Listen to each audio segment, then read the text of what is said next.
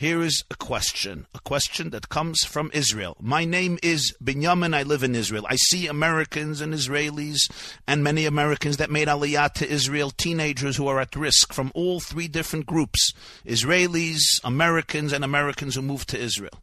I think there are many differences in all of these groups, but I see that they have one thing in common. They are victims of abuse, molestation, molestation, etc. Judaism for them is torture, every single day. All they hear is prohibitions against internet, army. Nobody is really addressing this problem. What is your opinion? Thank you, Binyamin, for bringing this up. Uh, you're touching on a very, uh, a very serious issue, and I think there's something very important to understand here, and that is that uh, abuse is a major, major cause of ki- most kids at risk. Um, um I have uh, I have spoken to many uh, activists and professionals who deal with this uh, extremely often, and they have told me that uh, eighty percent, or some say ninety percent, of kids at risk have at some point been victims of serious trauma. Most sexual trauma, sexual abuse. And this is the source of their emotional and spiritual breakdown. I remember I was once sitting at a meeting that was convened in Flatbush in Brooklyn, New York, by many activists. You had there from Aguda, you had from Torah Masorah, you had from other schools, from other organizations, people who have different homes and different institutions to help teens at risk. Maybe around 15 people were sitting, all heavily involved, some of them for many years. And at some point, I turned to them I turned to a few of them and I said, You have seen two, three hundred children. You have seen 500 children. You have dealt with a thousand children as a psychiatrist or as a social worker, as a counselor, as a mentor, as a rebbe, whatever it is, a rabbi. So tell me, how much there was somebody sitting there? I remember somebody sitting there who had a home. He, he made a special home for these kids, and he's seen hundreds of kids over years. I said, How much percent of these children who are at risk, who have abandoned their families, have left their homes. Many of them have become addicted to destructive substances, uh, have abandoned Judaism, and so forth. How many of them have been molested, sexually molested? I have to tell you, I was shocked. One of them said 95% of the kids he knew. The other one said 90%. And somebody said he thinks it's more like 85%. And then one more said 99%. Now, this is not a professional scientific statistic. It could be somewhat exaggerated, but we're dealing here with major numbers. Generally speaking, many children who have been abused and experienced trauma as youngsters, they hold it in for many years and then it explodes. And they can't function as ordinary human beings. The pain is so devastating. And that's why the issue, although it's not our issue tonight, but the issue of molestation and abuse is one of the most important issues that have to be discussed today. Because people who don't know don't know. Thank God, may they never know. The damage that this can do to innocent and beautiful souls is exceptionally painful and profound. Now, it's not only sexual abuse, but the fact is that a significant majority, I would say it's very fair and accurate to say 80% of teens at risk are victims of trauma. Most of them sexual trauma, but there's other kinds of severe emotional trauma or psychological disorder. For example, physical abuse, verbal abuse. Verbal abuse is very serious. Learning disabilities a child who goes through the system of schools and yeshivas for 10, 15, 20 years and can't succeed.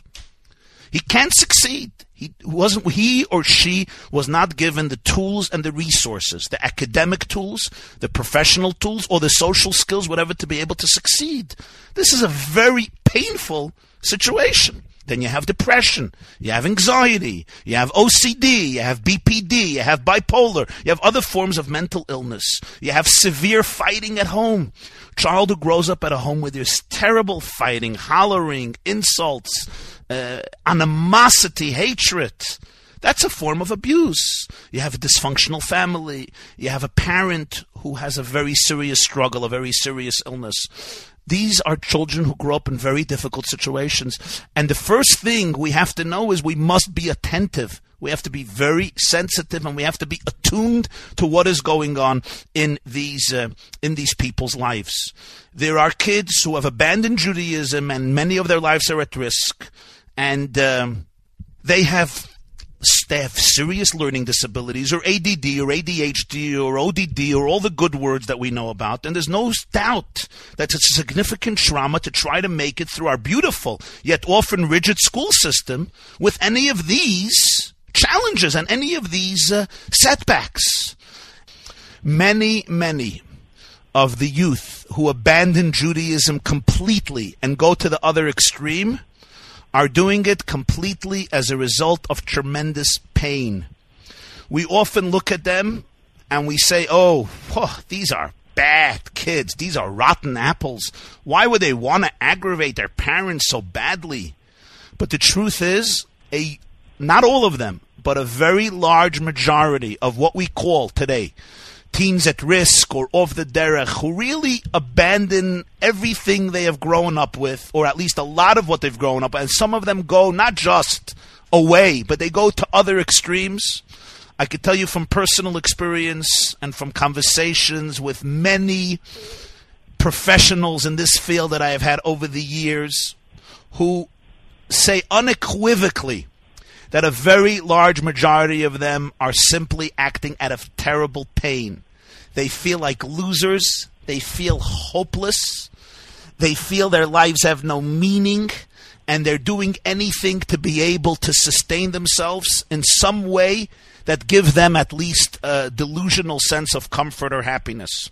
And I think the reason we have to understand it is because if we don't address the cause and we don't understand what these kids are going through, there's not even a hope that we can get them back to their families and get them back, uh, get them back to Yiddishkeit. I'm going to tell you a little story, and the story I heard, I know it from the person himself. I spent a whole day, a seminar with my dear friend Avi Fishoff, who in 2003 opened up what's called Home Sweet Home for youngsters between 16 and 21 who are, as you say, off the derech, who've left their homes and left Judaism and left their religion and so on and so forth.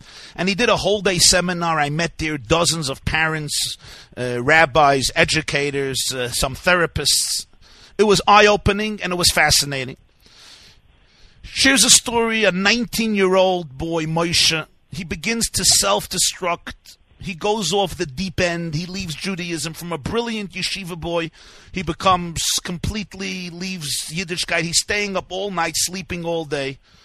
After two years of living in purgatory, his parents come to meet Avi Fishoff, who deals with this continuously, and by the way, is a great resource and has helped many, many families and many, many teenagers, and is a good friend, and I say this objectively.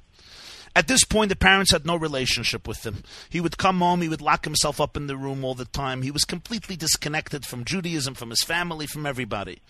Um, uh, and the parents decided to take an approach which uh, Avi developed known as twisted parenting, which basically focuses on developing very close relationships with each one of these children, not rebuking them or arguing with them or trying to fix them, but acknowledging that they have been broken because most of them have been through trauma in their life, especially abuse or molestation, and therefore there's no hope even in beginning to help them reclaim a healthy life without showing them that you're there for them, that you care for them, you can embrace them, and you go down into the abyss with them. And this is what they did. One night, Moshe's mother hears noise downstairs in the middle of the night. She goes downstairs and she sees her son, Moshe, very distraught. She asks him what's wrong. He tells her he's not been sleeping properly for the past three nights. He has bad dreams. She makes him a sleepy time tea. She sits and talks with him. Now they already have a good relationship because she's on this path of twisted parenting. She calms him down. After an hour, after half an hour, she goes to bed. Uh, she takes him to his bed. She tucks him in with a hug and a kiss. She goes to sleep. She was so tired, she immediately falls asleep. She wakes up in the morning. Her son is sleeping next to her in her bed. He's 22 years old. He's six feet tall. He's 250 pounds, but he's a baby who needs to climb into his mother's bed to feel calm and secure enough to fall asleep. I want to tell everybody a child who more or less had a functional upbringing and a wholesome and happy life will rarely go to the other extreme to the point of abandoning his parents and his family and his close friends and his community. It's usually as a result of trauma.